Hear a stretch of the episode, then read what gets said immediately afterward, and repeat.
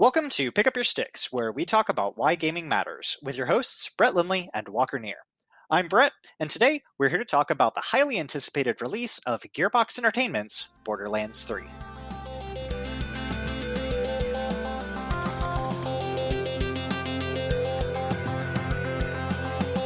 Fair warning to everybody out there.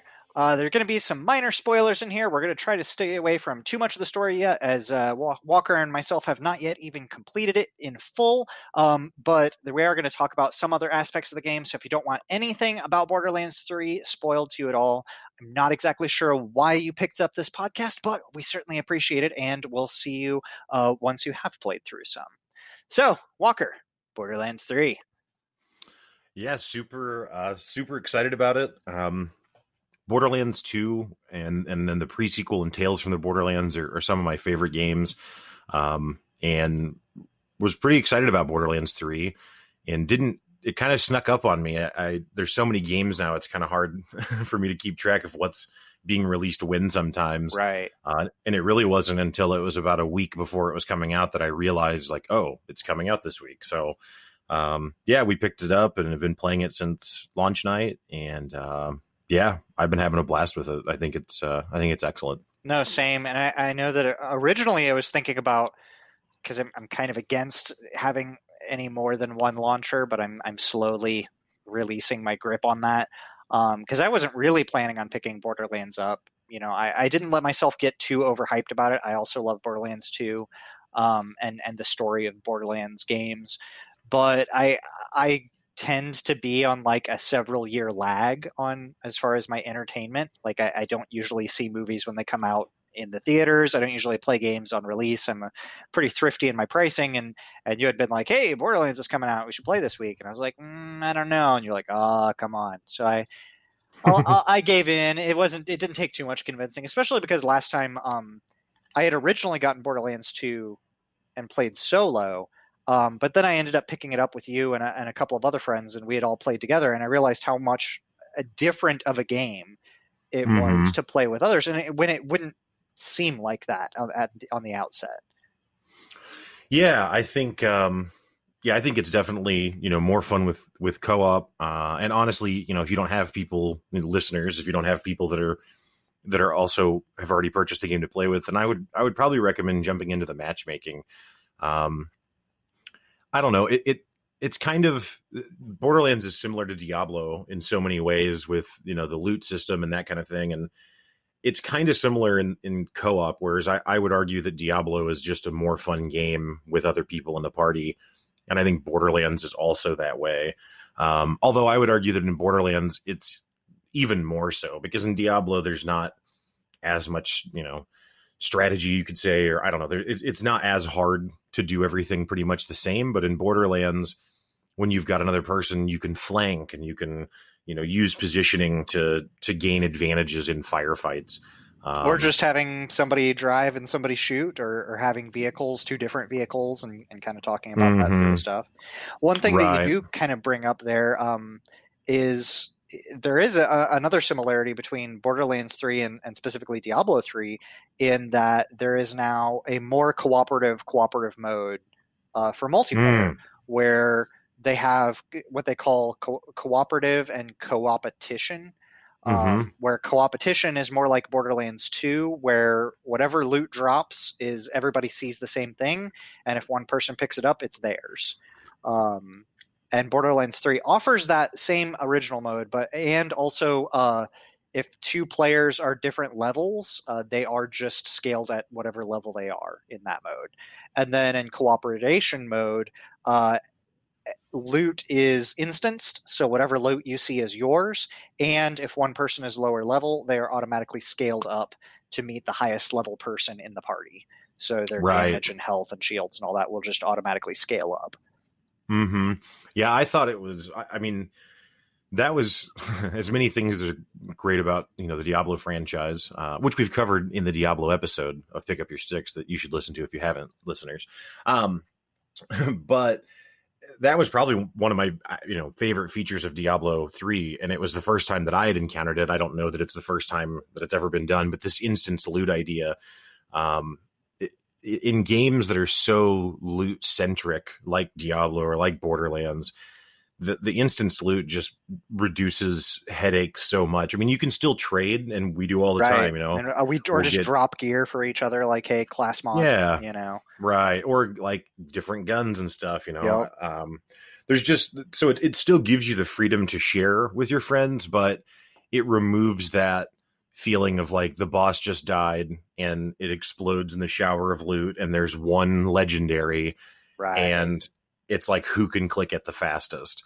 Or and, even even in a friendly game there's that tension of like ah well i don't want to feel like i'm trying to ask for everything you know or i don't want to feel like i'm greedy by trying to take every you know it just removes all of that. You don't have to worry about it at all.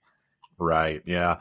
Yeah i mean i i've and it just yeah it, absolutely what you said it, it, just it just simplifies the experience a lot and again even if it wasn't going to be a drama situation where you're mad about it like you said it just right. eliminates any feelings of of of missing out even because maybe maybe I've grabbed the last 3 drops and so it's clearly your turn to pick up the drop but this new drop is way cooler than any of the right. three I picked up before now I don't have that that miss out feeling. Exactly. Um, and I think, you know, even even still it basically doubles the amount of loot that you have access to. So in situations where like you and I, I was in a situation where I really wanted to have I, I was building a very specific build, which we'll get into it a little bit later, and and I needed or could use a very specific type of gun and a specific type of grenade. And I was like, well, I can just ask him, like, hey, if you see something along these lines drop, do you care if I take a look at it to see if it's better than what I've got? Because mine's getting out leveled by the enemies that we're facing. Mm-hmm. You know? Mm-hmm.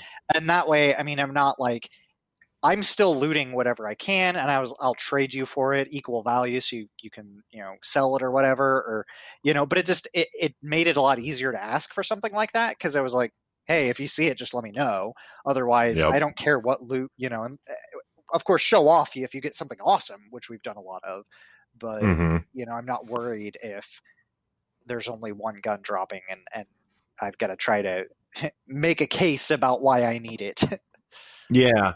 So I think, you know, I'd like to to kind of take on some of the criticisms of the game um just head on so right. we can get those out of the way and then and then get into everything that we like about it, which is most of it.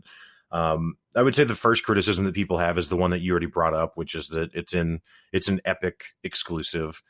Uh, so it's not on Steam. You can only get it through the Epic launcher, which there's a lot of controversy over that right. that's that's existence. Um, which I, you know, I kind of get. Unfortunately, it's a trend that that spans all digital media at this point it seems you know you've got you've got multiple music streaming services you've got multiple tv and movie streaming services right. apple versus games, android Right. And with games, it, it's the same kind of thing. You're seeing these companies fragment uh, off into their own little separate pockets. I think eventually the pendulum will swing the other way. I know that that Good Old Games is supposedly developing a launcher that will encompass your entire game library. But yeah, I did hear something about that. I don't know exactly how it works because it's not. Um, I mean, it, at the end of the day, it's you're still going to be launching a Steam game through Steam or an Epic game right. through Epic. So I don't know, but but one thing that's nice is that even if people decide to, to wait until it launches on Steam, which it will six months after launch, so next next uh, spring, um, there's not any cross-platform concerns because you're still playing on PC. Right. So yeah, you're still signing into a with your Borderlands account, if you will. It's a Gearbox account, I think, right. but that's all still tied, so uh, you'll still be able to play with your friends, you know, later. Even even so, for sure. Um, the other the other criticism that the game has gotten, and I would have to agree, unfortunately, it's somewhat fair, is uh, is there's just some performance issues that plague it. Yes. Um, I personally have ran into them uh, a bit and have had really it's just issues with frame rates dropping. Now I don't have a, a beastly you know gaming machine. Neither do uh, I. I. Yeah. So so to their credit, I'm not killing it on my hardware, but um, I can play everything else at, at at least medium or low without any issue. Right. And in this, I'm just I'm hit like I said, I'm hitting frame rate drops. Luckily, there's there's already a lot of people who have played around with the settings, and and I, I found a YouTube video of a guy just breaking down the different settings and the effects that they have and what he used to optimize his experience. And following that guide, I was able to to get a lot higher frame rates. It's still not it's still not a stable 60, but I'm staying in the you know dipping into like the 40s at worst now, which right. is playable. So I don't generally notice it. I mean, granted, I play on I, I don't have a, a, terrible PC. It's about a five year old uh, Republic of Gamers gaming laptop, um, but I, I found that anything if I tried to mess with any setting other than just default, that mm-hmm. it would have some kind of problem in some way. Um, and I, I, I, did see you. We had talked about how you had found some videos and guides on on changing some settings up. But to be fair, like it, it loaded. I didn't even realize it loaded at lowest settings. Um, and it still looks gorgeous. Like I, I, didn't realize that until maybe the second or third day that we had played around with it. I was like, oh yeah, let me check out what the video settings are at. Let me see, you know, what it's got in there. And I was like, mm-hmm. I mean, I may not be. There may be some set of settings that would work better, but honestly, I don't really even care to mess with it because it to to me it looks great the way it is. I wasn't seeing a huge amount of difference. Some in the shadows, but I, I didn't. You know, I played around with it some. I did some of their. They have an internal benchmark that I benchmarked at a couple different places, and I was like, I feel like mm-hmm. the game runs fine outside of loading. When I first load into the like my first time loading into the game into a zone um, but just the first zone, I'll, I have to in single player anyway. I have to sit and wait for about thirty seconds for it to kind of catch up. But I don't have that problem changing to another zone or another planet or anything like that. It it's just that one time for me, so that's mm-hmm. fine. Whatever. Yeah, but yeah, like I said, you know, I, despite that, I've still had a lot of fun playing it. Uh, we've been playing it really as much as we could. I've had family in town recently, so we weren't able to play just every single night for six hours straight or something. But we couldn't quite got, no life it, but it's all right. yeah, but we've got plenty of time in it, and it, and it's been a lot of fun.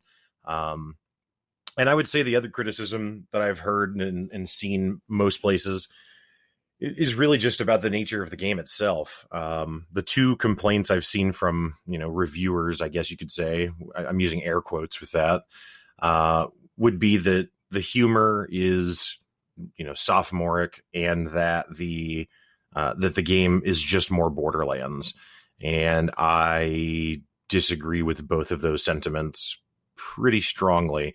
Now, to say that this the there's not sophomoric humor humor would be disingenuous. There is.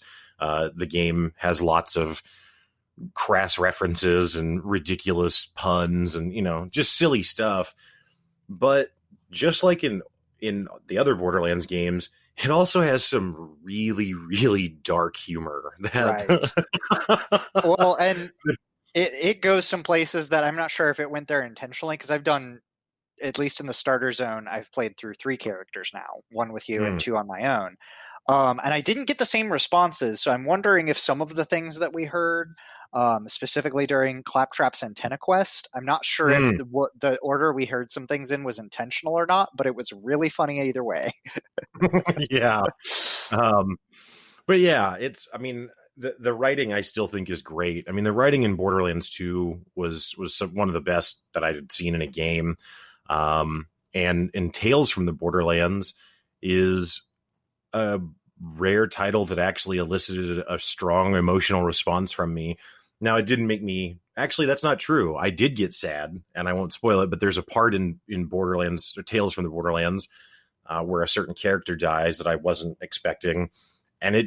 I don't know that I cried literally or teared up, but it. I I felt a pretty strong sadness. Like I was surprised, um, and laugh out loud funny most of the way through and it's the same it's the same thing in this uh, and not that not that the only funny things aren't the really highbrow jokes or something there is also just you know ridiculous jokes about mustaches and stuff. I don't right. know. Right. So, just sometimes well played toilet humor can still be hilarious.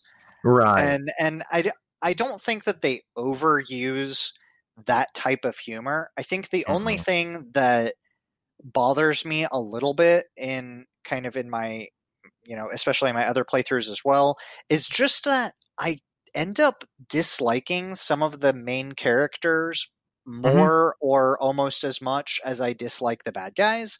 And it, it, like when when we're sitting there waiting, like just want the character to finish talking so we can do their side quest and we're wanting to shoot them more than we want to shoot the bad guy, that's I mean, it can be funny once or twice, or if one character is that way, like I'm the annoying character.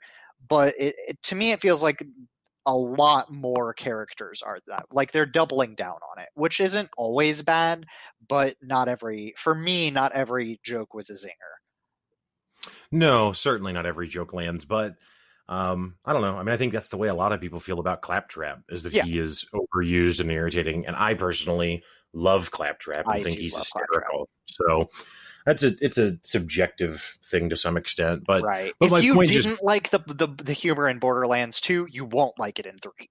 It's not. That's true. Yeah, it's not it to be changed. But if you did like it, then there will at least be pieces that you like. Right. But but so it's it's not that there's you know it's not that every single joke is hilarious or that they don't you know that they're just the most brilliant comedic minds or something you know it's not South Park right um but but at the same time you know just this this sentiment that people have that I think is just full of pretension where it's like well I've grown up past that sense of humor now. It's like, shut up. No, you haven't. Like, or if you have, then you're boring anyway. So, you know, whatever. I, I don't have time for it. Um, and then the other thing is, you know, like I said, people are saying that a complaint that I've seen in several reviews is, uh, or thoughts on the game, you know, is uh, that it's just more Borderlands, and I think that that's what it's supposed to be. I mean, it's it's to me, it's yes and no. I think you and I talked about it, and the distinction that I think we came up the the best metaphor for it was that it's the difference between StarCraft Brood War and StarCraft Two you could say that StarCraft 2 is just more StarCraft, and it is, but it's also a full graphics overhaul, a full story overhaul, a full tech tree overhaul. Everything about the game works differently while maintaining familiarity. Right. Like, and in a and I think in all ways in a good direction. Yeah, I think every I think every direction has has something pretty good to say for it. Um, I have a few complaints with the game, but I, I think if we want to like dive into kind of the mechanics focus, I think this is a good place to do that. And and I think that all of mechanic wise, everything that was good about Borderlands 2 is insanely good about Borderlands 3. Yeah. Well, I mean, just, you know, Borderlands is a game that I mean, I remember when the first Borderlands was coming out, which I actually didn't play the first one. Um, but I remember reading about it when it was coming out and the the big thing was that there was just this infinite loot table basically uh, and that was a, a, pretty unique thing for an fps like that right and and so there's just such a huge variety of guns and and grenades and you know different weapons that you get and and the shields that you pick up and the different effects that they will have beyond that it shoots bullets or that the grenade right. explodes or whatever and they've just added more to all of that. Yeah, they really I think all of the additions they have. Yeah, super interesting. I think that you um, know, on top of all of the un- corporations having kind of a unique fit and feel to their guns, uh, most of them double down on that by further distinguishing the different corporations and giving alternate fires to a lot of guns, and just bringing in a lot more unique effects and random things that your guns can do. A lot more of the specialized red text on guns. It's not just for legendaries anymore. And those can can add so many other things, just so many more modifiers, so many more types of gun and grenade and shield. And I think that's awesome. Right, right. Yeah, no, I agree. Um, I don't know. I mean, it's kind of, it, to some extent, in my opinion, it's kind of like if it's not broke, don't fix it kind right. of mentality where yeah, it's more Borderlands, but Borderlands was already successful, so that's what it should be. Whereas, again, to go back to a Diablo comparison, you know, I think Diablo two was a was a graduation from Diablo one, but Diablo three actually takes a pretty different direction. I mean, it fundamentally, obviously, it's still the same, but but Diablo three, I think, changed too much fundamentally from Diablo one and two, and left a sour taste in a lot of people's mouths. I mean again, not to rehash everything about Diablo, a lot it's improved a ton since it launched, and, and it's still got a pretty big player base. But um, yeah, I mean, it is it is a similar but different game. Whereas I think Borderlands, the the thing is, is it's not same enough to feel like it's not DLC. Like there is a distinction to be right. made there that it is not just like, oh gee, I'm paying for a sixty dollar DLC for Borderlands 2. No. Like the the graphics engine is completely different. The skill trees work completely different. There's new characters, whole new mm-hmm. storyline, mm-hmm. complete overhaul of. I, I mean, it, it is a, they keep the style and go further by by doing that. I mean, there was a live demo years back where they were talking about when they first teased Borderlands 3 and they were talking about live shadows in cel shading and live generation of their cel shading effect. And I think they've pulled it off just amazingly. It looks mm-hmm. so good. Yeah, that's actually, you know, so I, I, do remember from Borderlands 1 development, originally it wasn't that look. Originally they were going for this photorealistic style game, you know, like Battlefield or Call of Duty or, or whatever you want to say.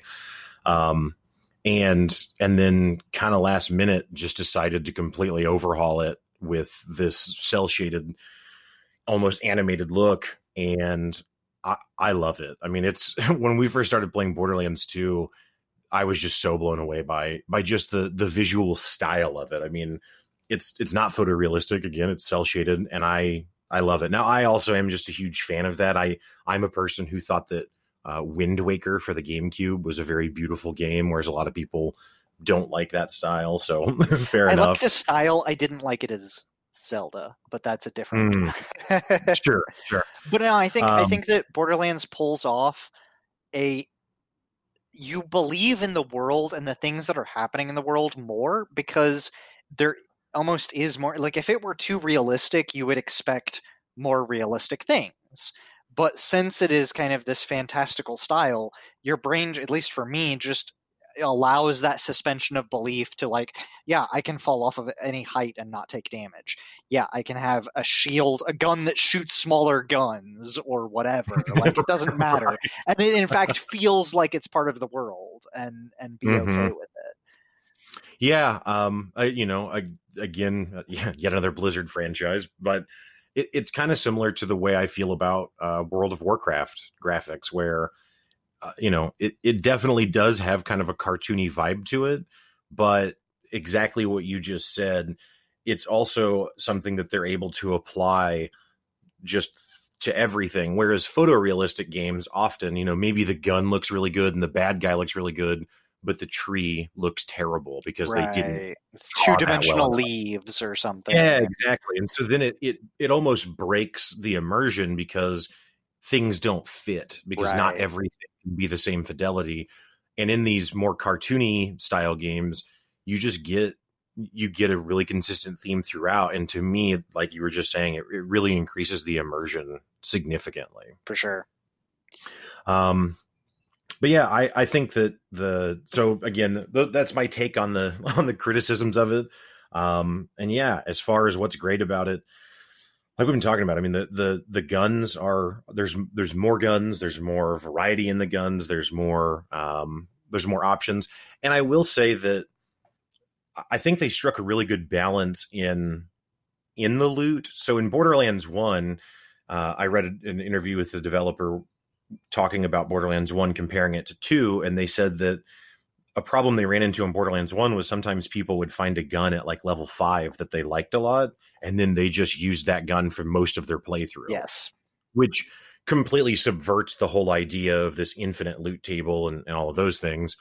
So in Borderlands 2, they went the opposite direction and basically made it so that the power level of guns scaled in such a way that you needed to replace your guns about every four levels. Right. Uh, it doesn't matter if you have an, a legendary that's a super awesome gun. Once you get four levels above that, or you know, and maybe not exactly four, but yeah, whatever, around there. even a white gun that has no modifiers is going to be better um, because it just that power level difference. Right. And I feel like in this they've struck a good balance. Like I feel like I'm changing weapons somewhat frequently, so I don't feel like it's stale and I feel like I'm seeing a good variety. But I also don't feel like after every fight I have to go and look through all of the loot and I'm constantly changing and having to relearn. I mean, you look through the loot every time to see what you right. got, obviously, but you don't have you don't not... feel like you have to switch, right? right. And, and, and, I, and I think it it pairs really nicely with just the gobsmacking number of new skills that are there to be able to allow you to be a little bit pickier about your loot and maybe you keep one or two guns that are possibly a little bit subpar, but allow you to min max your skills or effects. And then a couple mm-hmm. of guns that you may not like as much, but they're your damage dealers or they're your go to for fight for your life or whatever. Hmm. Yeah, I don't know how many difficulty settings are in this one. I know Borderlands 2 shipped with with two difficulties uh, uh, initially, and when I say difficulties, it's kind of like a, a new game plus idea right. of difficulty where you have to beat it, and then you take your already powerful character that's beaten the campaign on the, the default difficulty and now play through again a la Diablo nightmare and hell difficulties. Right. Um but there's there's 48 possible skill points so that and you start getting skill points at level 2 yeah. So i think that means the level cap is going to be 50 probably. Um and i think as far as we've gotten is we're at like level i don't know 23 or 24 so we're about Somewhere halfway there.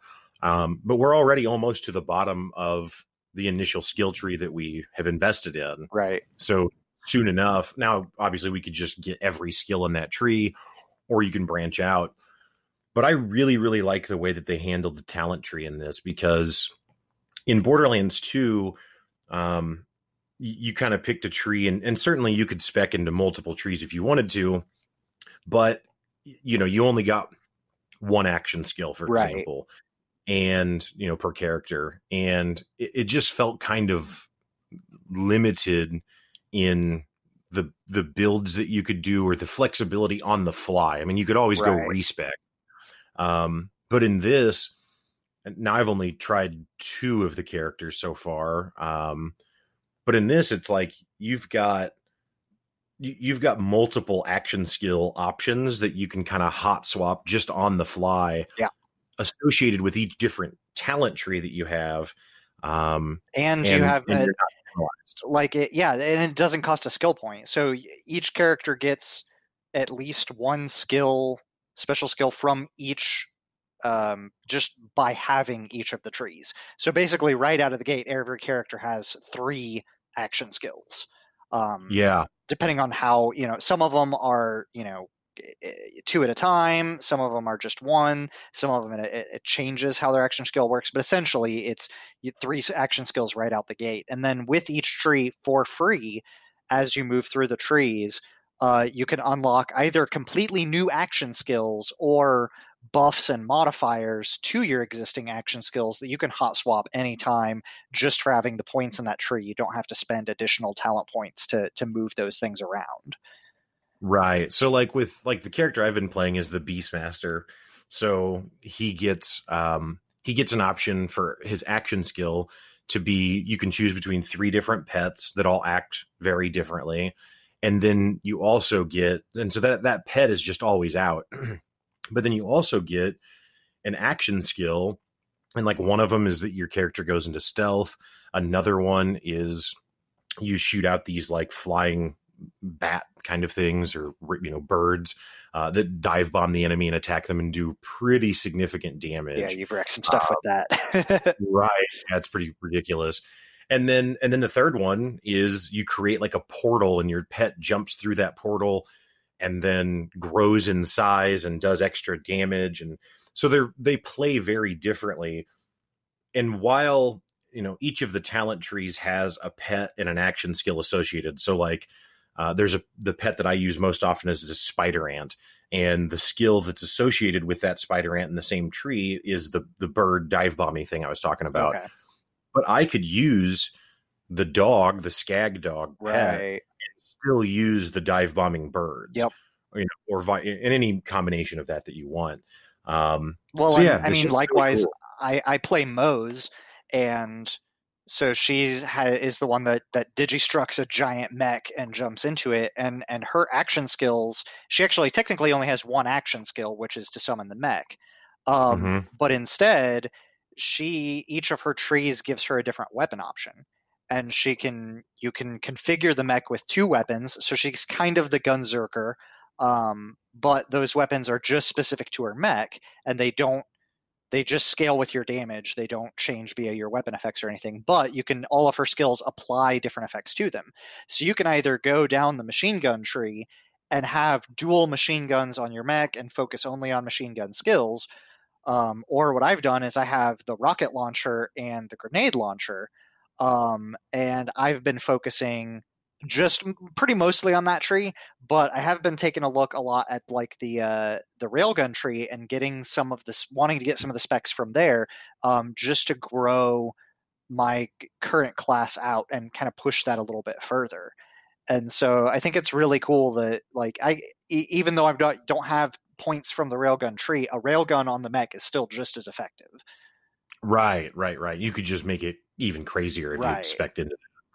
Well, so you know, and I guess this is an example of something that's a little spoilery, but um, uh, the other thing about the talent trees that is so so cool, and this was true in Borderlands 2, but again, I think that like we've been talking about with all the other features, they've really amplified this sentiment or this feeling in Borderlands 3 is that the through your spec you can completely change the way that you play.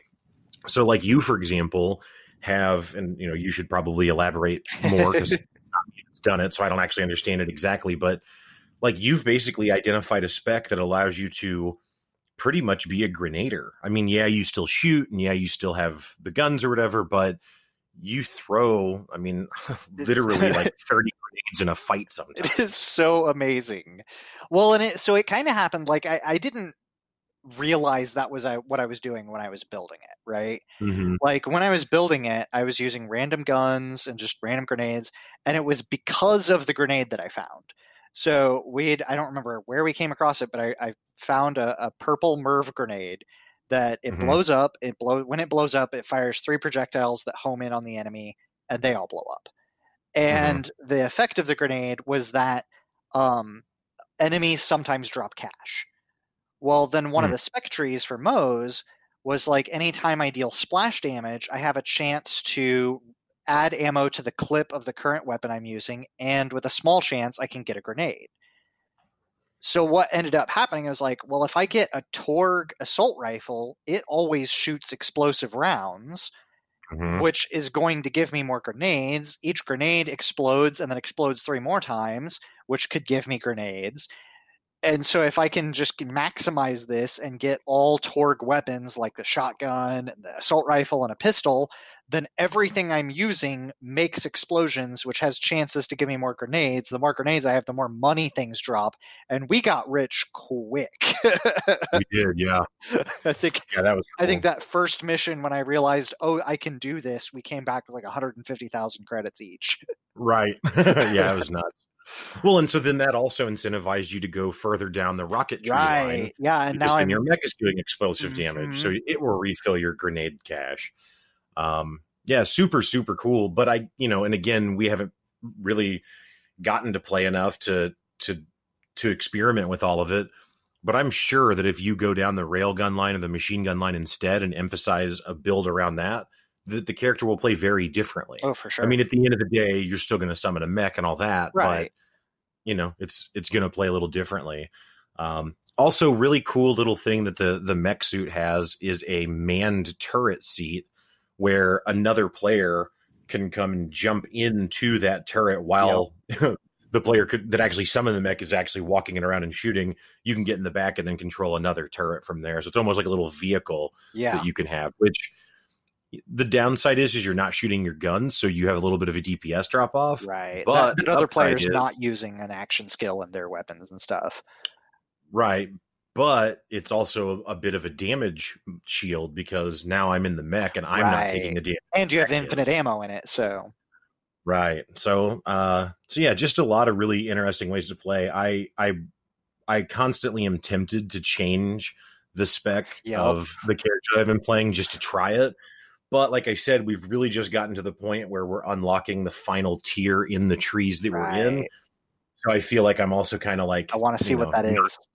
Yeah, I've already played for this long this way. I may as well see. I want to know um, what happens when I change from homing rockets to a freaking nuke.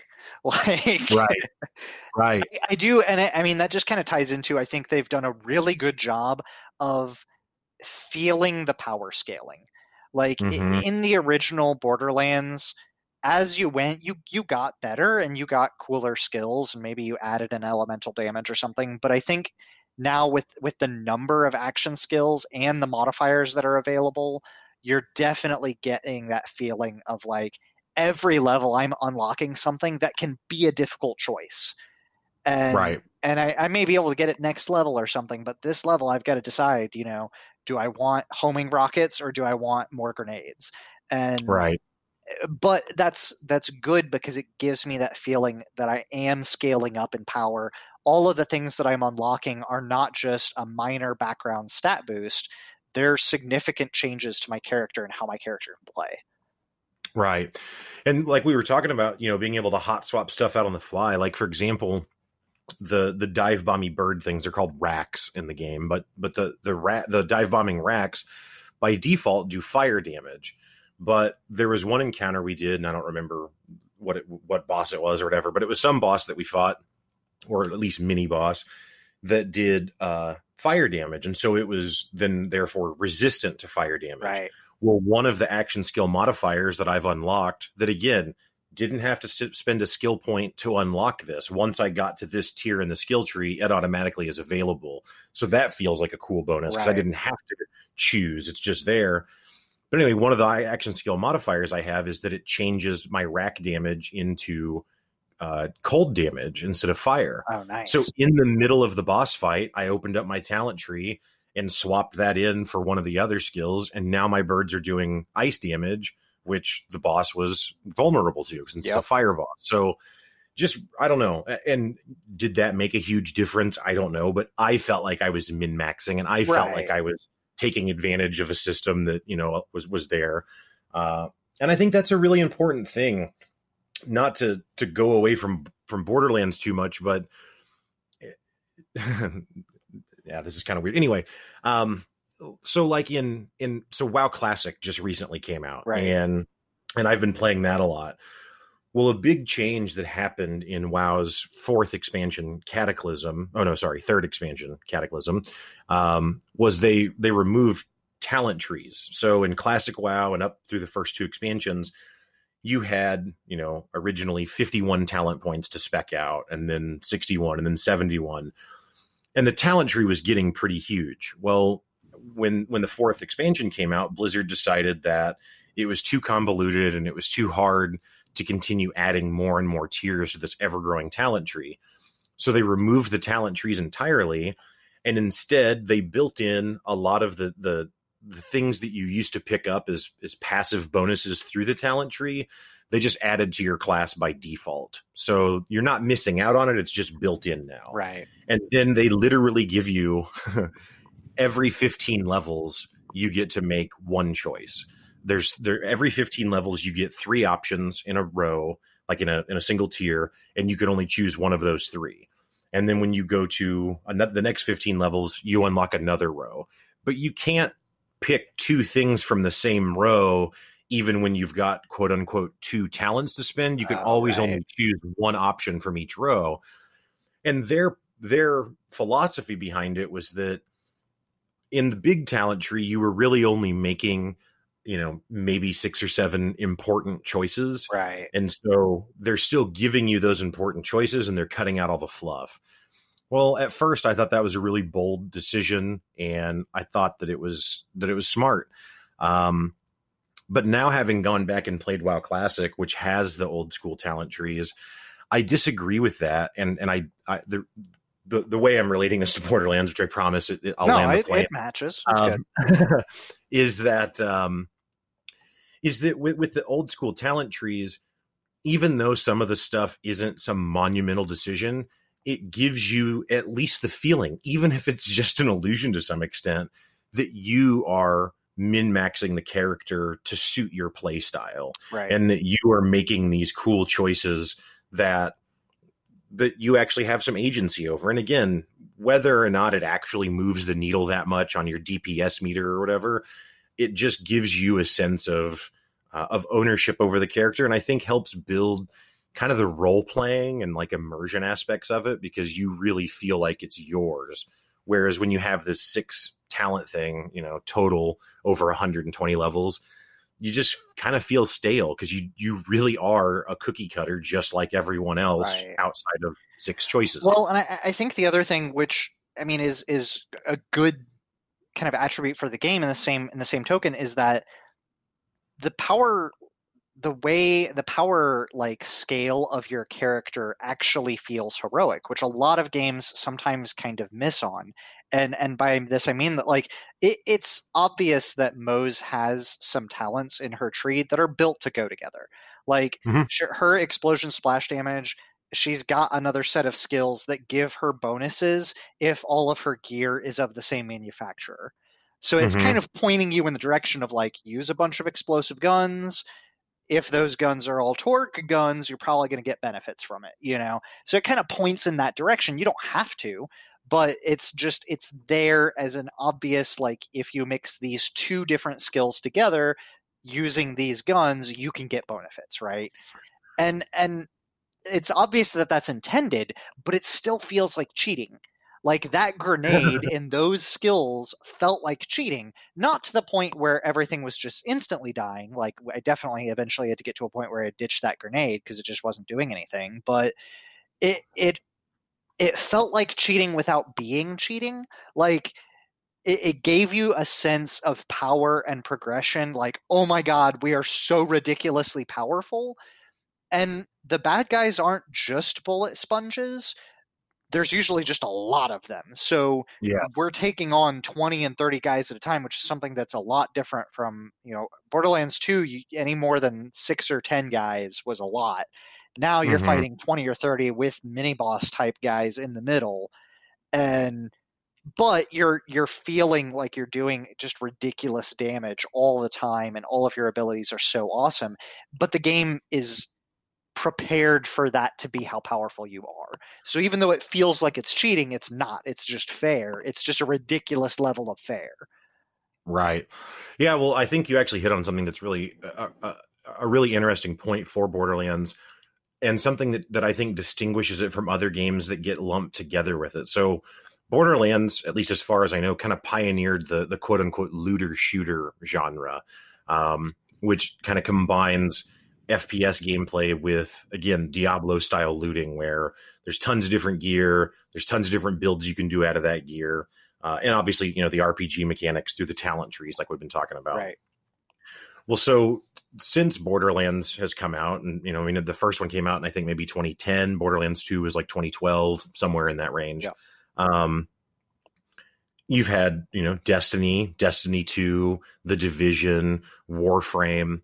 Uh, and those games are all also called looter shooters. Right. Uh, Anthem, but, I think, fits that too. Yeah, you're right. I, yep. It's, or Anthem. Who, who could remember Anthem? who could forget? I mean, it's the most recent one. anyway, um, actually, I don't know. Anyway, so, but the difference is, is that all of those games also try and like in some ways fit into an MMO style of game where it's this really really long progression system right. and and you ultimately end up min maxing in very small ways that that do end up being significant once you get to the top levels of play or, or the required you know, the in some cases. Sure, but it's not it, it's not it's not the sentiment that you were just talking about. Like in Destiny, which I, I didn't play the first Destiny, but I've played Destiny 2 for a lot.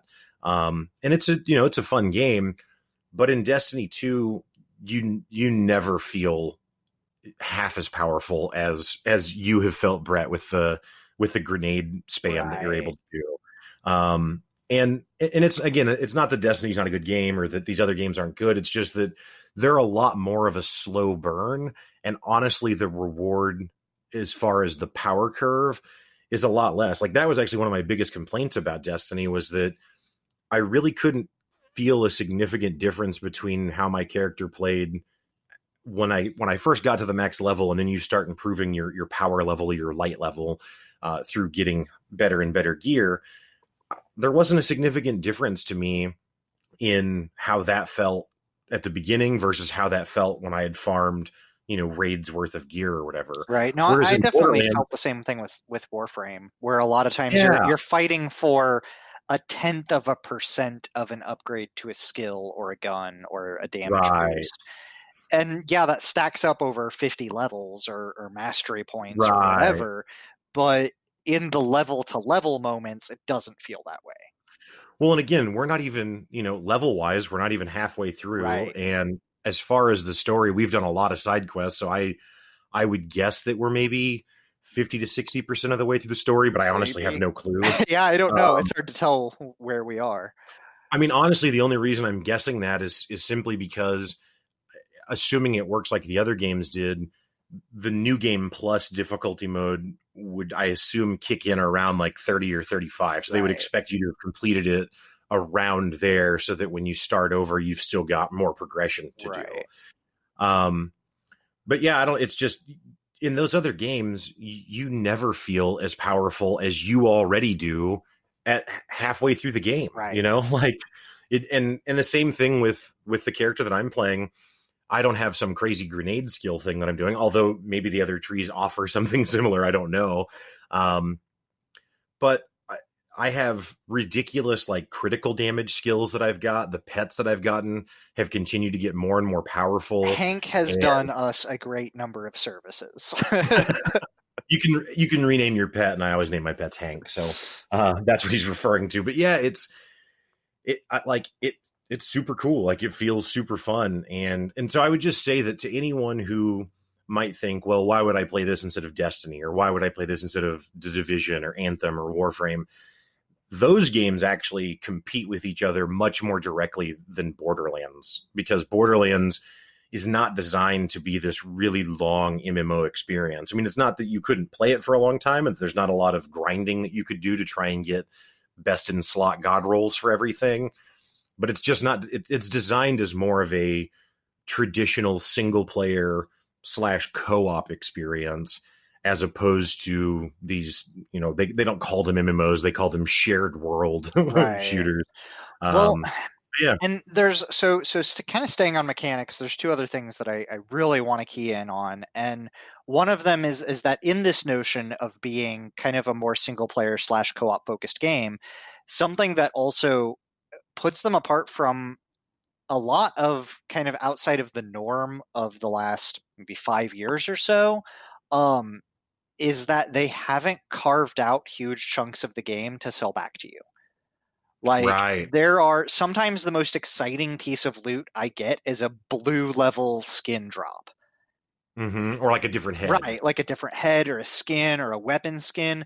There are a lot of things that are not DLC that could easily that in any other game anthem any just any of them are microtransactions for 1 to 15 dollars i mean some mm. of the heads and skins everything from serious in character stuff to absolutely ridiculous the first skin that you unlock in the story is marcus's bobblehead and mm-hmm. like and it's just hilarious so like there's equal amounts of the funny stuff and the more serious kind of in character stuff all available to you and some of it's purchasable with the in-game iridium currency which you can't buy for real money you have to earn it in game right and you have a special store and it, it makes it feel like I feel like I'm more able to spend it because I'm not worried like, oh, well, is this two dollars of cash or am I going to get more?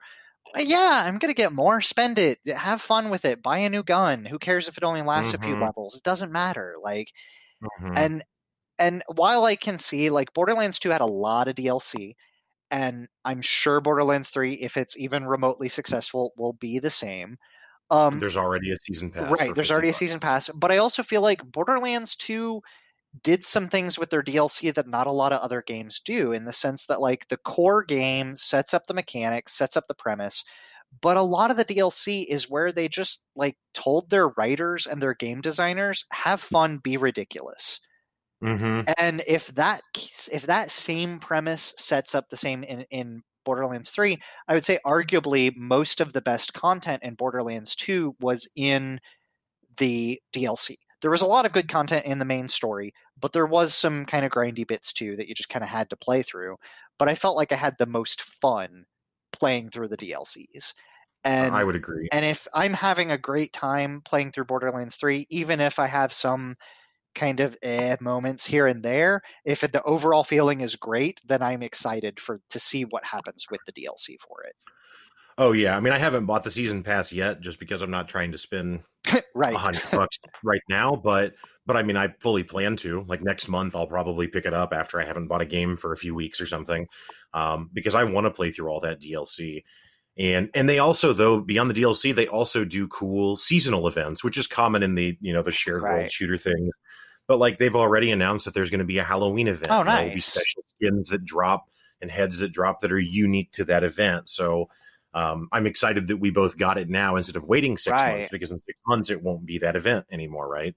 Um, so yeah, just just super cool. And another thing I'd like to add to the point that you're making about the skins and and the the, the aesthetic or cosmetic kind of things that they have is that you know, in again to compare it to these other games, you know, in in, in a lot of these other games you can buy and and in the shared world shooters, most of the a, a, not most, but a lot of the options are premium currency right. based um, and they're honestly not that cool. Like, no, that's it's true. Like you, you unlock a new a new helmet, but it's not that wildly different than the other helmets.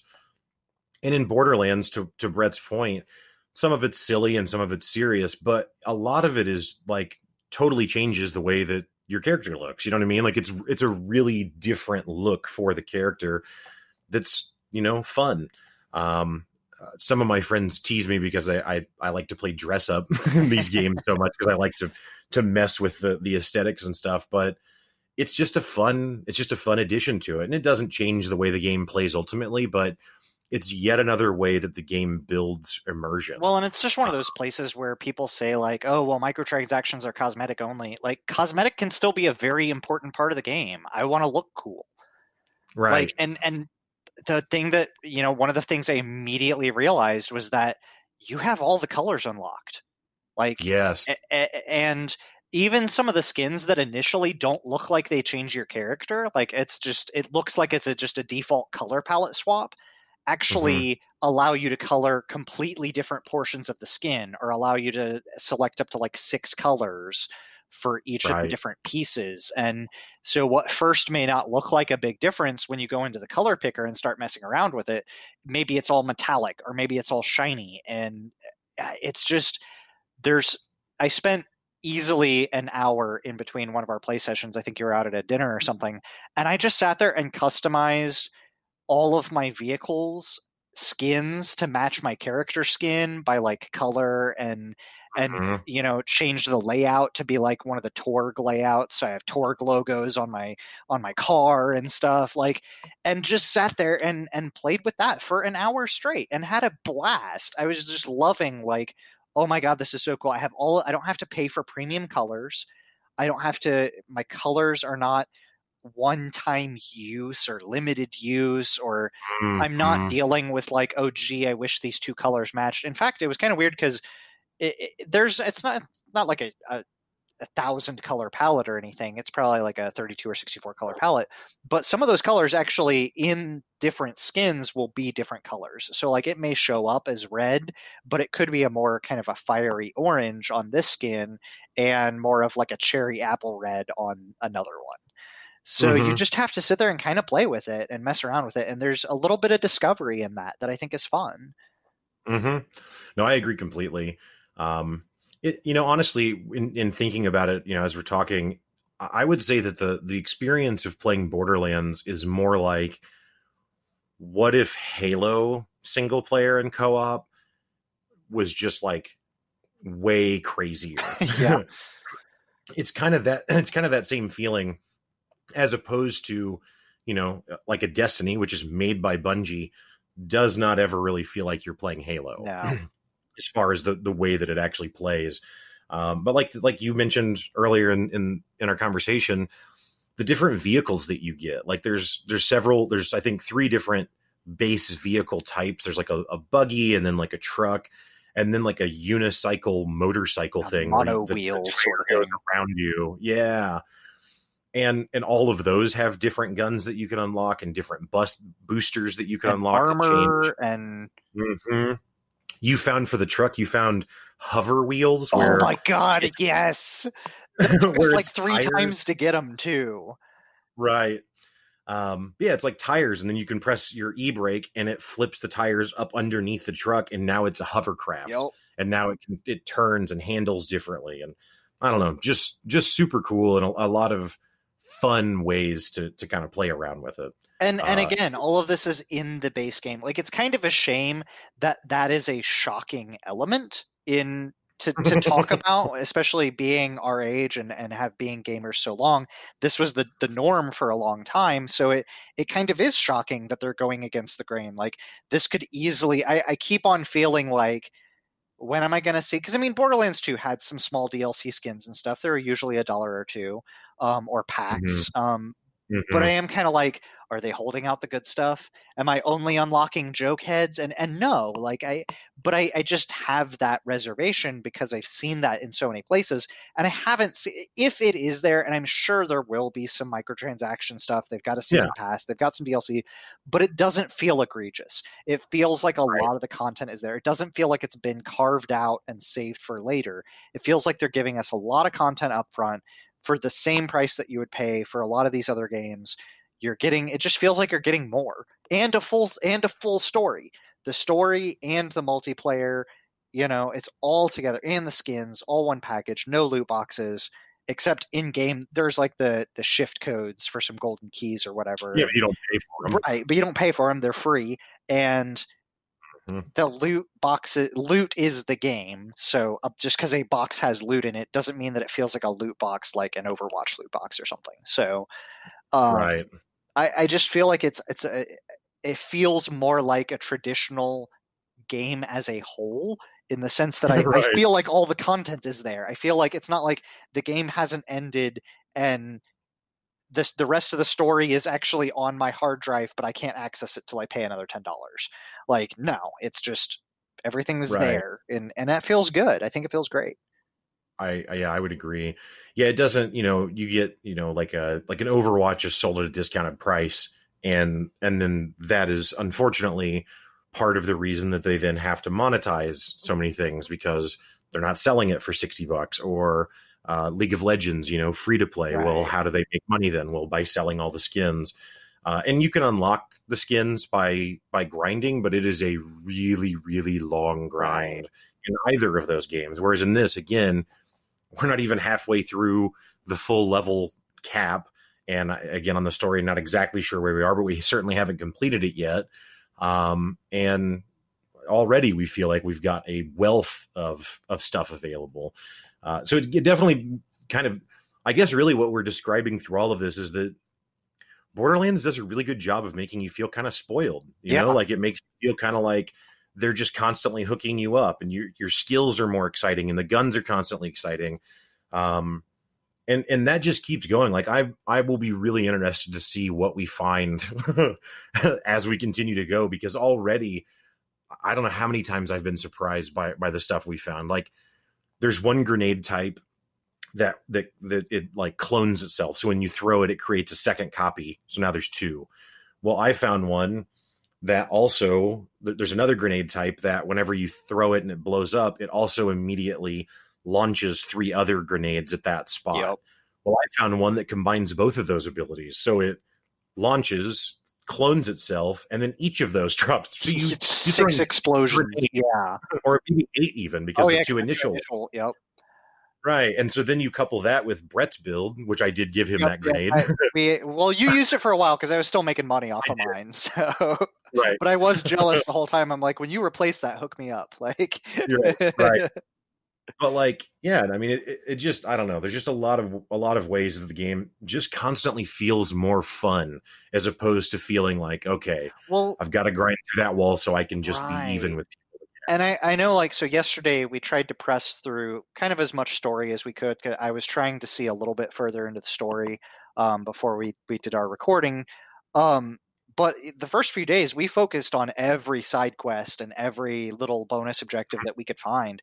And there was a lot of good content there. Like the story is probably the more serious aspect and it has its gaffs and it has its fun sure. but um so eh, eh, there was a side quest for this was kind of in the third chapter? Yeah where um we were going on a quest to uh, recover a girl's objects that were left around the planet and one of them was her journal total side quest and i it to your credit, to the to the humor credit, it punches down in a dark way, but it does so in service of making you hate the bad guy.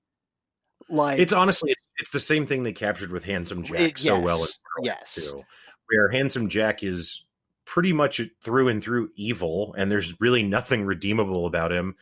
But he he owns it so well. Like it reminds me. I don't know if you've seen this movie or not, Brett. I know I mention it all the time because it's my favorite. But uh, the the movie The Big Short uh, has a, a, a, kind of an ensemble cast, but Ryan Gosling is one of the characters right. in it, and he is just this completely insufferable, transparent, just jerk. And and and at one point he gets into he makes a deal with some of the other characters in the film and and it's like this other investment group and the leader of the investment group's like all right we're going to do the deal and his subordinates are like really like this is the exact guy you've said to never trust and he's like yeah but he's so transparent that you almost have to respect it. and it's like that's yep. what Handsome Jack is, you know what I mean? And that's what a lot of the villains in Borderlands are. They're completely evil, but they own it to such a degree that it's it's almost funny. Whereas like, you know, again, to to go to the comparisons that this game gets, you know, if you look at like a Destiny or something, the villains in Destiny never are ever even kind of remotely amusing. Right. It's all just dark and morose and whatever. And in this, they do such an excellent job of of blending those two things of of taking something that is serious and sometimes even kind of like you know heart wrenching a little it bit. Was. I mean, yeah, in a Destiny, you get like, yeah, okay, it's stereotypical bad guy wants to control the universe with the magic MacGuffin. Right. Okay, great. And in this, right. it wasn't a magic MacGuffin. It was a, a, a little girl's belongings, and I hated that minor bad guy more than I hated the main characters. I was like, I can't wait. I have to complete this quest. I have to kill this dude. Like right. it, and it was so satisfying to to get there because yeah. Well, I think it actually it actually serves. I think a little bit. I mean, not not necessarily with that character because it, again, it's a little right. side character that's important, but but like with Handsome Jack, for example, and with the main villains of this game, I think they do it as well the fact that they make them funny actually i think it kind of makes you let your guard down a little right. bit because you, you, even though you do think that they're evil and messed up you find yourself laughing and being a bit amused by them so then when they do something really really messed up to you know kill someone or kill a certain character or whatever they're doing it almost like hits a little harder because it's like oh right they're not actually a happy-go-lucky thing it's, they're really evil. It's almost like seriousness is the subversion. That, right. that like the base is comedy and yes. this uh, the serious moments come out of nowhere and you're just hmm. expecting mm. it to continue being funny and you're you're smiling and all of something some something terribly dark happens and you're like right. oh wait a minute this isn't fun we're not making fun of we were just making fun of twitch culture like, right. like one of my side quests was about cleaning up my followers list by killing con- like followers and fanatics. Like, and now I'm not jo- like you know, one moment it's God Queen Tyreen and how, how to YouTube, you know, mentality, and all of a sudden it's darkness, and I'm like, whoa, right, right. Yeah, like in the in Borderlands 2, which I'm I'm completely willing to oh, spoil oh, yeah, all no. of that. If you haven't played through Borderlands 2, too bad. right.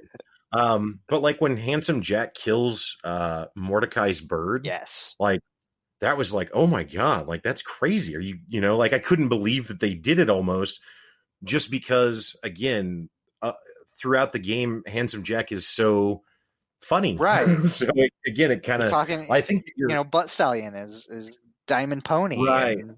I think you're right though that that it is home, and I hadn't really thought of that, but that's a really excellent way of putting it. That it's almost like the the instead of there being comic relief to a serious story, it's almost like there's serious relief to a comic yeah, story. Exactly. Um, which is a really unique thing. Um, and the you know the cast is mostly there again, which is awesome. Yep. I love all, almost all of the characters in, in Borderlands.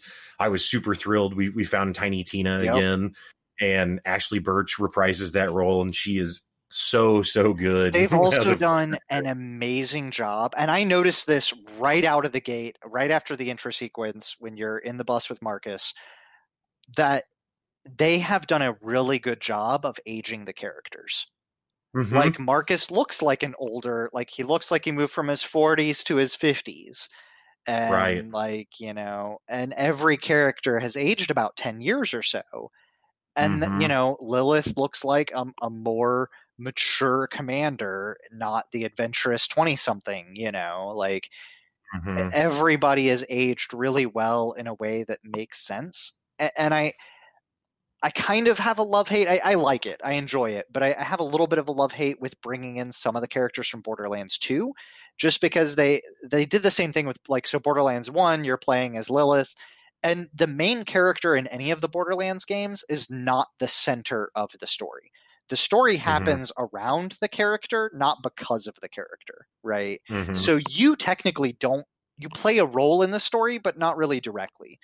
And and in Borderlands 2 is kind of the same thing, but you're seeing the characters that you had played as before now suddenly interacting with the story and making choices that like I played that character last game and now they're making choices without me. And mm-hmm. and it's I, I like it, I think it's cool, but that also has to uh, I mean, when you add four characters every game plus the side characters that are required to make any of those games run to begin with, you start getting a really big cast of characters. It's true, but I think it's almost like a, a, a, nice little bit of fan service because if you didn't play Borderlands 1 like I didn't, I don't know who Lilith and Roland and Brick are right. from Borderlands 1, but I can still appreciate those characters. And so it's almost kind of, and same thing in 3. If you don't know who Maya is, it doesn't matter. Yeah. You know, it, it, doesn't reduce it at all. No. But if you do know who Maya is, it's like, oh, cool. Like I recognize that, you know. So it adds a bit of familiarity and it kind of taps into that nostalgia. Well, I definitely like they they make a lot of nods. They make a great nod to Tales from the Borderlands that I. Mm-hmm. I am sure actually I, I have a feeling will come in depending like it it may not be a big choice but I think that the choice you make actually will like be reiterated later um, right. But I think that that was really fun, and and I'm not against it. I just feel like I don't know how long they can keep doing that without killing off characters that people like at some point. Um, right. Well, which they, I mean, in Borderlands 2, Roland that's true. It, Roland you know I mean? so, so, there is there's room for that. Um, and and I don't know. I, I'm not against. I'm definitely not against it. Um, sure. I, I think the one thing that both of us are kind of against is in two different characters now have made real life appearances, like real action uh, appearances in the game as a human. It, used, yeah, it's actually like an FMV right, kind. I mean, it's yeah. not, it's not literally FMV, but but yeah, it's a, it's an actor as opposed to the art right. animation. Right. Yeah, I don't know. I it's it's very rare and it's only like when they're like telepathically communicating with right. you so you see it at the very beginning of the game and then a little later on you see it a couple of times so far but it's a strange decision but i mean honestly it's so minor that i it's not a, yeah it's not a, it's not like i'm gonna stop playing the game because of it or anything but it is a weird right. like for all of their artistic choices for all of the other things that go right in that game i kind of wonder why and I don't know if it's going to mean anything different later. Like, is there going to be some kind of weird fourth wall break or something? Like, I don't know. I don't know. I mean, like, because you know, we saw it with at the very beginning of the games. This isn't a spoiler. At the very beginning of the game, Lilith talks to you, and it's that right. But then when you actually see Lilith, and every time you see Lilith for the rest of the game, it's not the the right. actor. It's the animated, you know, in-game version of Lilith um, yeah, I don't know. I don't know whether I don't know what that decision's about. I was kind of surprised by it as well, but um, it's just a little off-putting. Um, right. But I mean, every everything else, like the sound design, the the sound right. and music. Oh my god, so many good tracks. Like I have sat on the menu screen, just the main title screen, and just alt tabbed and just listened to the the title screen music for like half an hour straight because it was amazing. Yeah. Uh, you know most of the boss all of the boss fight music so far ent- entire zones all of the music has been amazing and the sound design like the motorcycle vehicle sounds like a powerful motorcycle yeah it's super like like the other day i was i had gotten kind of ahead of, ahead of brett on the on a map and so I was waiting it to enter the the checkpoint or whatever we're going to. I was waiting for him to catch up, and and so I'm just standing there outside my bike, just waiting, and then all of a sudden I just hear, and it sounds like a crotch rocket, you know, zooming up around the corner from the horizon, and then I see this mono bike roll up and stop, and it just I don't know, it's again, it's a really silly little thing, but it's just cool. I mean, like sound design, especially with the, the, number of guns that are in the game, the fact mm-hmm. that there are so many unique sounds for each gunfire, each reload, each click and clack of a bolt or a clip or whatever yeah. is is un- and not. I'm sure they reuse sound samples at some point, but I haven't noticed like, oh, all these guns sound the same. Like a Jacobs shotgun sounds like an old time Western shotgun, and a Hyperion shotgun sounds like an electromagnetic railgun. You know, like it, they they right. feel different. Like yeah. the the four wheeled truck uh, vehicle with like the barrel launcher, the mm-hmm. engine is a lot deeper and sounds like a pickup truck on steroids, you know, mm-hmm. like and no muffler. And the the car is kind of this good in between where it feels kind of fast but doesn't the bike kind of like a right, yeah, and it, and like all of the sound, all of the little down to the the squishes and the explosions and the giblets all of the noises are just really really well done and or like rocket launcher you found where the rocket says "ow" every that was the grenade or no no oh, that was the gun that was one of the the Tediore guns that when you throw it oh, yeah, it, it, it i think it looked i think it was maybe a a shotgun that then shoots like a grenade launcher or something right. crazy I think that's what it was. But yeah, I don't like.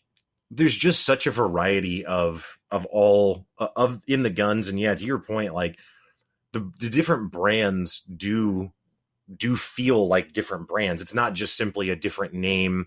You know, like in like in a in a Diablo game or something, you might find the axe of the whale or the axe of the the bear, and those suffixes are really just uh, really just represent the stat type right. that is there. And it's not that in this. You know, a Torgue gun, like you said, feels like a Torgue gun versus a Maliwan gun. Like all the Torgue guns have like engine bits, like mufflers off the side, or like a cam that's constantly rotating with little levers and things swaying inside of it. Like it looks like a running engine. And all of them look a little different too. Hmm. Yeah, I think it's. I'm super impressed by just the like you know, again, we both love, you know, aesthetics and and the what we fondly sometimes refer to as enjoyable distractions or whatever, but um just little things in games that aren't necessarily fundamental to the gameplay experience, but like like we found a like you found a gun in our first or second night that was a shotgun and the alternate fire was a sniper rifle. Oh yeah. And when you hit alternate fire, the barrel actually rotates 180 degrees and spins around to be a new. Well, you the, found that one last night that was a sniper rifle and a rocket launcher. Right. Yeah, and then that like it's a sniper rifle, and then if you alternate fire, the barrel actually rotates 180 degrees upside down, whereas the the shotgun sniper rifle actually rotated like oh, horizontally oh, okay. around.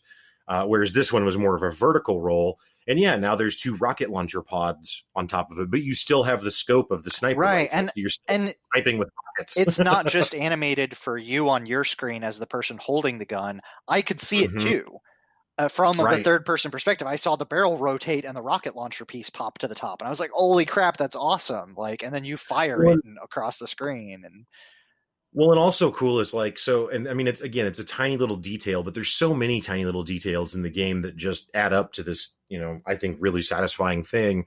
Um, so you know, when you shoot a rocket out of a rocket launcher, it expect behaves or whatever how you'd kind of expect, where the rocket comes out of the end of the rocket launcher and is then going towards its target. Well, with that sniper rifle rocket launcher combo, whenever I shot the rockets, the rocket actually like like kind of fell out of the barrel and then oh it was oh, almost nice. like, so it like dropped and then ignited and then ignited and then took oh, off towards the cool. target like i hadn't seen anything else that had done that yet like just and like another thing to go back to the the skin conversation and the the cosmetics thing that we were talking about again minor touch but super cool is so the character I'm playing, like I said, gets the pets.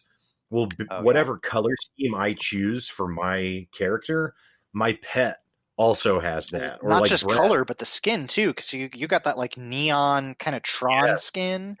And yep. while you were doing the color picker, I saw your pet's colors changing and like the neon appeared, and I was like, "Holy crap, mm-hmm. this is mm-hmm. awesome!" Right, and like your mech suit for your character, like your mech suit matches what your character looks right. like. So it's not just like a standard blue. well, and I didn't know that at first either. Like, so I just you're in it. Yeah, I just like, oh, cool. I got like a leather jacket with flames on it. This is awesome. You know, I'm gonna wear that. And my mech shows up with flames across the cockpit in like black, kind of this leather look, and kind of scratched up and faded. I'm like, oh my god, that's so awesome. Right. I didn't pay for that and do that. It's just there. And honestly, if they hadn't included that touch, like if my pet just always looked the same, I I don't think I would have complained. Yeah, it wouldn't have been. You know what I mean? But the fact that they did do it again, it goes back to where it's like the game is constantly just spoiling you. The game is constantly just like, hey, wouldn't it be cool if we did this? And then they do. Well, it. and weapon cool skins unlock for all characters, and you can use it on any gun. You could put all of your guns. Once you have the gold mm-hmm. skin, you could put gold skin on all of your guns, and then change it to pink, so it's like pink metallic gold skin. Okay, right. who is awesome. like I can right. customize any of my pieces of loot now.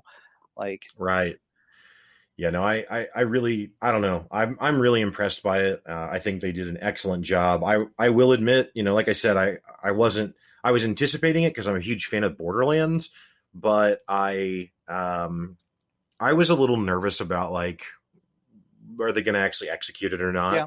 Um, I mean, to be fair, Gearbox doesn't actually have a wonderful track record. No, I mean, that they're the ones that did Quake or not Quake, but Duke Nukem Forever. Right. That was uh, horrible. What was the something born?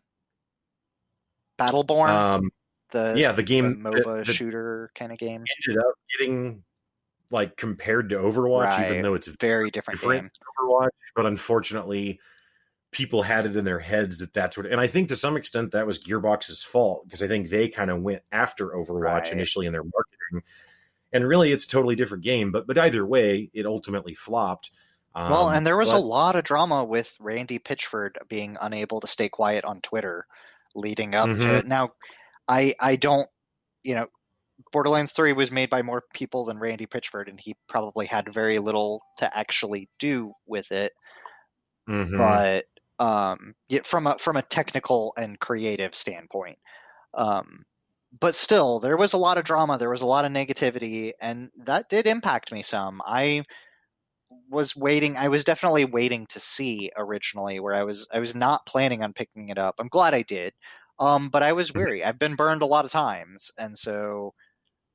Yeah, I don't know, man. With the it's not that there's not valid things out there and, and we've talked about this i'm sure other places as well and if, if, we haven't it will continue to come up because it's it's a prevalent thing in our society now but there's this constant outrage culture and again i'm i'm not defending randy pitchford i'm not a, a randy pitchford apologist.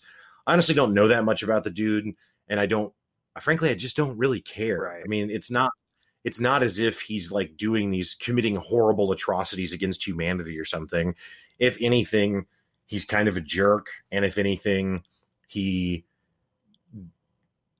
sometimes misrepresents which or and we'll, we can even I'll, i'm not trying to sugarcoat it. Sometimes maybe he's dishonest about what he you know about what's going to happen. And like he's he done said, some pretty gross things su- supposedly sure. with enough with enough evidence that it could be. But again i don't i don't want to dig into that either because he yeah and and but it it did it did sour the taste of it some. Yeah i guess i would just argue that there's a there's a lot of energy spent on outrage on the internet these days. And if people can find anything that they can be upset about they will they will go to that hill and die upon it. And um i i think it caused them to miss out on stuff. No for sure. Borderlands 3 is an excellent game regardless of the drama surrounding you know the developer or randy pitchford or whatever you might think all of that aside, the game itself is still a really fun game, and so to to not participate in it just because you're mad about something that has nothing to do with you and that you don't actually know all the facts of because you weren't there. Well, it just it just it, it wasn't that I was like. I don't mean you. I, I, mean, but I think that it definitely made me be a little bit more precautious before I got into it, mostly because so many other companies have set up a precedence of this type of stuff too, right? Mm-hmm. And and so I'm glad that I think that you know the art and the artist are two different things, but I think that now that the game is out, I think that it's a really good game. I'm I'm glad that I picked it up, but you know there was a lot of madness leading up to it. Um, right. I guess my point is just Randy Pitchford's not Bill Cosby. Right. You know what I mean? Like it's not that's not the story behind this. So, you know, I would just I would just highly recommend that people try and put the outrage aside and I'll probably generate outrage from people by attacking the outrage, but too bad. um I it it's it you know, it's just the truth. Um there's it, it, it's an excellent game. It's a it's a well designed game from top to bottom. Um, I really don't have anything that jumps out at me as just a glaring complaint about Borderlands 3 and really the Borderlands franchise as a whole is is really good. Like I said Tales from the Borderlands one of the better things I've played. And you were actually telling me when we first started playing that you had found on YouTube a uh, like a 90 minute breakdown where a guy actually went and tells the whole Borderlands saga kind of intermixing all of the games yep. leading up to three. And and also a lot of the things like because I, I mean I played Borderlands 2 is the one I probably played the most of, but I know mm-hmm. that I didn't find everything. And one of the things that that he did in that that kind of history because I wanted the history leading up to the game. It was also taking forever to download, so there was that. And uh, and I was like, sure, I'll I'll, I'll check this out. And uh, there were a lot of like the echo tapes and stuff that were in really rare locations that gave backstory to certain characters and he gave the mm-hmm. backstory for every character every character's interactions and all of the events leading up to borderlands 3 i thought it was mm-hmm. amazingly well done um if we uh if i can find it i'm not sure it may be in my youtube history um we'll try to include it in the show notes but it, i'm sure if you do a YouTube search for complete Borderlands history. The one that's like an hour and a half to an hour and 40 minutes long, that's the one you want. Um, yeah. but it was it was really good, and I think it, it it gave me you know as somebody that hasn't played every single game, um, it gave me a lot of those, and even things that I didn't I, I played Borderlands 2 and didn't see you know pieces of. I thought it was really cool to to get some of that. Um, I do think it like I really don't have a lot that's like truly negative to say about Borderlands. I think the only thing that does slightly irritate me, and it's really just because my second playthrough is kind of concurrent with my first, which isn't usually the case. But you can't skip anything. Mm-hmm. Like you can't skip the intro cutscene, which is the entire intro, even past the loading, is like 15 minutes, like 10 to 15 minutes of pretty much unskippable content, followed by like 10 minutes of gameplay, and that gameplay is pretty much tutorial and unskippable to another FMV of several minutes of unskippable content. And it that's the only thing that bothers me is just that like especially that first chunk of the game, but even some of the other story scenes, I just you can't skip them. You can't you know but i mean that's that's my only negative is that i think the replayability is still definitely there um because all of the characters are like i'm having a hard time picking a favorite because i've also played through mm-hmm. like the operative is probably my second favorite and i loved the siren in the last game i loved maya so the siren in this game is has some similar qualities i like her a lot too um so I want to replay it multiple times and pick up those pieces of the story that I might have missed the first time through or whatever, and while laughing hysterically or whatever. Right. Um, and just some of that though is like, eh, I kind of want to like, I want to hit escape. I want to just, I, I get, right. get, the intro. The, the intro is fine, especially like the, the video that has nothing to do but just announce the game and like a Gearbox interactive mm-hmm. game. There's Bandit. And it shows driving and the guy gets right. hit. Like, okay, I want to skip this. I don't need the character intro. Put me in the bus with Marcus. Like Yeah, I would agree. I do think that they that it's better than Borderlands 2. Like in Borderlands 2, I mean, I've restarted that game probably six times, you know, total, because I think I started every class, including the DLC ones. Oh man, I didn't even think about that. I can't oh, wait till the DLC class. Man, I never so even cool. got to play the Psycho from the first one. I really wanted to. I actually didn't play that much of it because it was melee focused, yeah. and I don't really like melee in in FPS as much. But um, but in the in Borderlands 2, you've got that whole first sequence where you're following Claptrap around and trying to find his eye from the bully Bullymong. And well, even that whole first, even once you get with Hammerlock, that whole area yeah. is very tutorially. And while yeah. the first area and the first few missions are tutorially on like getting a vehicle, getting set up, getting your mm-hmm. first weapons and stuff, it's not as lengthy, um, or at least not as tedious, maybe. Mm-hmm. It's probably if you include all of the videos that you have to to watch and to go through it, it's probably is probably about the same amount of time, but it doesn't feel as tedious. And you start interacting with more than one character pretty quick. Um, whereas in Borderlands 2, yeah, it was Claptrap and Hammerlock for a long time. Yeah. Um, I don't know how valuable this next anecdote is because I don't know if it if it works if you don't just play through the game. But one of the funniest scenes that I have ever seen in any Borderlands title is actually from Tales of the Borderlands, and you can look it up on YouTube. So throughout the game of Tales of the Borderlands, your character, at least at the start, works for Hyperion, which is the villain corporation from Borderlands 2. And you spend time in like the corporate office of Hyperion. So constantly as as the different people in the office interact, they'll do like finger guns at each other and everyone kind of like plays along more than than you might expect culminating later in the game again tales of the borderlands where there is like a company wide gunfight scene all done with finger guns where there's like people pantomiming like being held hostage and like grenades are thrown and people are completely falling out. Like I cannot suggest looking at like a like a Nerf fight type thing, only with just finger guns. Finger That's guns, awesome. right? And people are doing mouth sound effects for all of it, and it's just it's just so ridiculous. And it's just like, what is this? And it, it perfectly encapsulates the Borderland, and, and it's like that. Like that has nothing to do with crassness or with some you know genitalia joke or something it's it, it's just really good natured comedy, and I think that Borderlands doesn't get enough credit for some of those really good comedy moments that it like in Borderlands 2 when Claptrap yells no stairs and it zooms out from the planet and you can hear it's like he's shouting it into space because it's he's so distraught. That's hilarious. Yeah. Like it's just funny.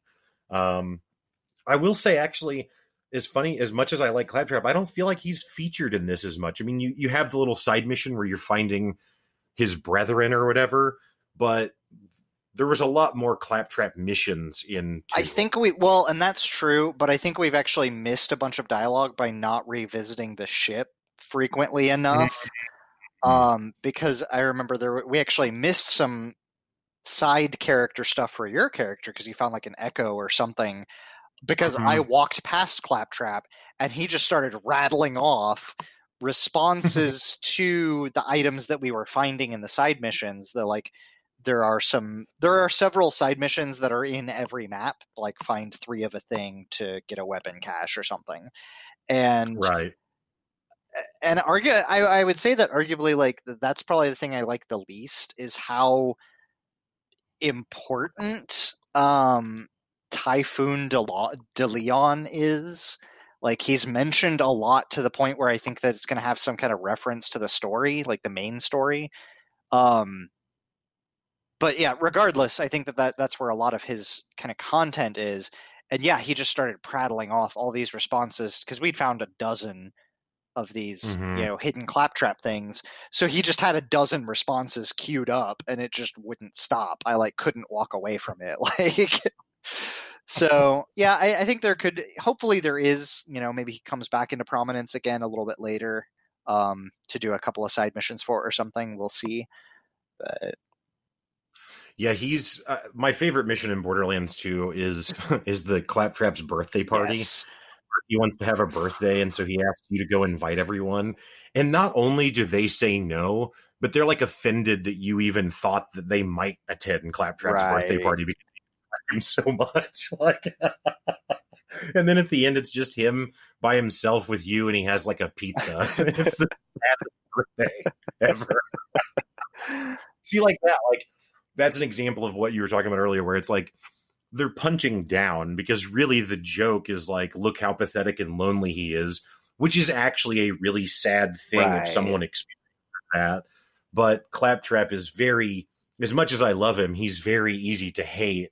So I don't know. It just it's a, a, a sweet little balance that they strike. No, I, I agree, and and I, I think that he, he, it also they play on the like kind of the manically depressed robot, like a Hitchhiker's Guide kind of thing, but instead he's stuck in a happiness voice. Like he can't not be excited about everything, even when things are terrible. And it's it's it's a funny little dichotomy that, that I enjoy. Yeah. I love Claptrap. I think he's great. Yes. Um, yeah. I'm glad that Vaughn does not stick around too long because I, I, know was, I thought he was the main ooh, character. I was I wanted mm-hmm. to punch mm-hmm. him real bad. Like in my second playthrough, I'm like, I need the experience because everything is starting to one shot me in this area, and I am not doing that side quest though. It's too annoying. just go grind some kills. Right. I will just go into an area and just kill skags for an hour. like right. Which I do like though that they actually do give XP for just kills yeah. because there's I can't remember what the game is off the top of my head right now, but there's some other game that I've played that's an RPG where the only way you get experience is through oh actually it might be Destiny. The only way you get XP is through mission. So you eh, that, I don't think that's true of Destiny actually. I don't know what it is. Anyway, there's some game I've RPG game I've played where the only way to actually advance is to complete quests, and so you can go grind monsters for hours and you don't actually get to oh, progress oh, at all as far as your level. So it just it, it it feels kind of stifling and it also makes it feel kind of on rails because it's like, oh, so then that means that the game is also designed where I'm going to be certain levels for certain right. missions because you've gated the XP in this strict of a way. Um, so I appreciate that they didn't do that here. Um, I don't know, man. Like I said, I think Borderlands 3 is excellent, which obviously, you know, you do as well. Uh, anything else that, that we haven't touched on that you want to do? Um, nothing huge. You know, just until we until we get through the story, I think I'm going to save my final reservations there. But I think that even if the story ends up disappointing me in some way, um, I feel like even if that happens, it's still going to be a great game, and the DLC is still probably going to be really good. So I'm still excited for it. Um, right, and you still got to do infinite grenades, oh, right, whether or yeah, not. that I mean, that's so satisfying. I was right. I'm pretty sure for like a 10 minute straight battle through like the city, I was just laughing maniacally about how broken it felt. Like we weren't mm-hmm. killing guys that much faster than normal. It, there was just so many explosions. Everything was explosions cuz like the grenade homed in so it never missed. It exploded into pieces that homed in that never missed and cash vomited out of everything not just mm-hmm. like one or two little packs of cash, but like when it triggered, like 50 or 60 piles of cash would shoot into the air. Mm-hmm. And so it was just I I couldn't I was tears like I was missing chunks of story and things that people were saying because I couldn't stop laugh crying. Right. But that, that didn't mean I was going to let go of the grenade button. Like Yeah. Well, it's just, you know, I think that uh, this is a, a, a deeper conversation for another episode sometime, but I think that like what makes a good game and and I think there's a lot of arguments for for what that is. I don't think it's just one thing, but I think one thing that is absolutely central to it typically at least is how many interesting decisions are you making? Right. And so some of the interesting decisions you make are moment to moment such as which enemy do you engage and what gun are you going to use and those sorts of things. But Borderlands does an excellent job of providing you with fun decisions at so many different levels, whether it be your spec and how you're going to play that, the different action skill modifiers that you're going to use, the weapons that you're going to use, how you're going to take the fights, the skins that you're going to select, the color palettes that you're going to go quests with. Like, you're going to go on. Of, there's a lot right. of side quests, and even there's a lot of completionist stuff, and there's stuff that we have seen in every level that we don't even know why it's there or how to acquire right. it. There are several there's right. two or three different things that I've seen that I'm like, I bet we can get this at some point. Some much more obvious than others. Some of them have map markers. Mm-hmm. Um, but some of them don't, and I still feel like there's something that we can do with them. We just don't know what or how yet. Right. The other thing, and I don't know, that might be a little spoilery, a little too spoiler, I guess. Um, yeah, never mind. I, I Fair enough. It's just, yeah, they, they do a good job of of of of making it more constantly. Um, where some of the things, I'll just say that some of the things that in the other games are reserved for the very end of the game, we're getting already yes. kind of in the middle. Yeah, I, I do agree to that, and there's, I think that it is if this game like this game feels like a much more of a real sequel in in both the good and the bad ways and i say that because i, I think that the only other it's not a negative it's not like a horrible thing it has a little bit of sequelitis in in the characters that you already know because you've already been introduced to them so like they don't introduce you to claptrap as hard as they do in borderlands 2 because you're kind of expected to already know him right so mm-hmm. you don't get as much of that like pirate ship time and birthday time and all of these setups that happen really before you even get to the main hub town um, mm-hmm. as you do in 2 and that's the same with a lot of characters. You're kind of expected to already know them so you don't get to get to know them in the same way. You're more or less reminded. Like when you first meet ellie you meet her in a very similar way to the meeting in borderlands 2 but it's just a lot more condensed. And right. that's yeah. not a ter- it's not a terrible thing because it it is a head nod and move on. But it's also like you're never going to get that first meeting of claptrap experience again. So I get that. But it, it also yeah. is just it picks up even though it's 10 years later it picks up right where 2 leaves off like it mm-hmm. it they have the map the things that are revealed at the end of, of borderlands 2 of the main story are the the things that you're digging into in Borderlands 3. And I think they do a really good job of it.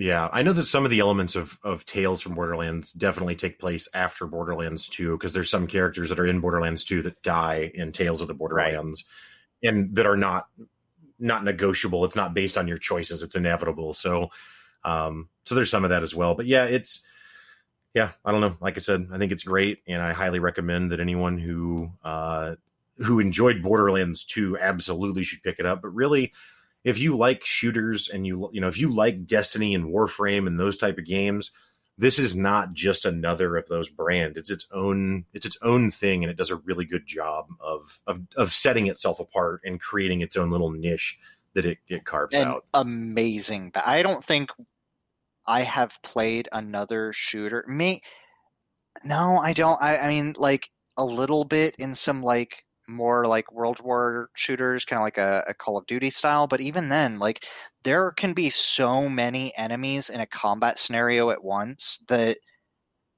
it, it, you'd have to take a second and back out of the situation and reassess what you're doing because there's you know heavy fire support on one side and a bunch of teleporting infantry on the other, and and you've got to just step back and figure out what you're going to do. It, it yeah. some of the battles get and they're not boss battles; they're just there's just a lot going on sometimes and not in like a pre-scripted you're running across a bridge as it's falling apart kind of way but in a very organic dynamic you jumped in and they all teleported in or landed out of a ship or flew in on drop pods and now that's where you are. Right. And i, I think that that's it's some of the most intense first person shooter content that and it feels i don't think i've ever felt invulnerable like I've definitely you take a sure, rocket yeah, to the no, face is still a rocket to the face, but mm-hmm. I also don't ever feel like I've been too harshly punished. Even in my replay through in my second character where I'm going as fast as I can and like ignoring a lot of side missions just to get through the first area as quick as I can, it got hard, but I felt like I could as long as I knew what I was doing, I could get through it. And so I, I feel like it was never too punishing, but never too easy either. Um, yeah, I'm I'm interested to see what the next difficulty tier will be like because in Borderlands 2, I felt like the game took a significant hit yes. in its enjoyment at the harder difficulties. I remember having a shield that had like I don't know, I, th- I think it was a hundred thousand health, and it was getting two right. shot, and then I don't have a shield after taking two shots, and it's like I don't really understand the point of these huge values if in the end it only lasts for two shots. Right. And you the enemies I mean? are bullet sponges or require right. immune to everything. Um, right. There is also, just for those out there, there, there is an easy difficulty setting on Borderlands that you select at the very beginning if you want for a more cinematic time. They say it's, you know, in the setting, it says, hey, it's not going to be a super cakewalk, but it's not going to be as punishing. Um, right. So that's available too. And I have nothing. Some people are really against easy modes and things. I'm not. I think it's a great thing to have in there for people that it is a cinematic game. It can be played like uh, more of an RPG movie than a mm-hmm. game mm-hmm. if you want to play it that way. And and if not, mm-hmm. if you want to spend the time uh, just exploring the zones, there's a ton of rewards for going off the beaten path and for finding alternate ways into areas and it's just beautiful all all so many more locations and variety in the locations now. I think it's great. Mm-hmm. Um, yeah, yeah, a lot of elevation changes. Yeah. Map, map. The the mini map cool. not quite as good as a like a Doom 2016 mini map for a 3D style mini map, but it, it serves its purpose for the most part. So, right, right, right. But yeah, I mean, there's uh, the qualms that I have with it are minor, even in comparison to the minor qualms that I have with other AAA titles. And it's refreshing to be able to talk about a AAA title in recent years that that has surprised me and that is going back to a true to form the way video games were quote unquote supposed to be or whatever it just feels or yeah or used to be, to be. it like you said you've said it perfectly in the fact that they just it feels like being spoiled and that's great i love it i'm yeah, I, I want right. more. So, well, um, I like I like we've said over and over, it's a great game. So if you're if you've been on the fence about it at all, pick it up. If you're already playing it, enjoy it. But uh, absolutely, I would recommend that you pick up your sticks and play some Borderlands Three. For certain, and uh, don't forget to right, uh, help us out and uh, make sure if you're if you're listening to us wherever you're listening to us, it does help out quite a bit if you uh, give us five stars or like or vote us up or share us. Do whatever you got to do out there. Um, we certainly appreciate it. We love hearing from you. So pick up your sticks. Yeah, yeah. Actually, we've both done the, the, the closing now. One other thing I would like to say is we do have a pick up your sticks po- or excuse me, a pick up your sticks Twitter. Oh yeah, um, yeah. So give us a give us a follow on Twitter. Uh, we try and be somewhat active there, so I would love to to interact with you guys out there. All right, Thanks. thank you. Hey NFL fans, Dak Prescott here. Want to spend Sunday afternoons with your favorite teams and players? Switch to DirecTV and get NFL Sunday ticket included at no extra cost. I'm talking every live out of market game every Sunday, no matter where you live. So switch to DirecTV to get the 2020 NFL Sunday ticket season included at no extra cost. Call 1 800 DirecTV. Out of market games only. Requires choice package or above. Minimum $74.99 a month before discounts. Prices higher in second year. Regional sports fee up to $9.99 a month applies. 24 month agreement, activation, other fees. Terms and restrictions apply.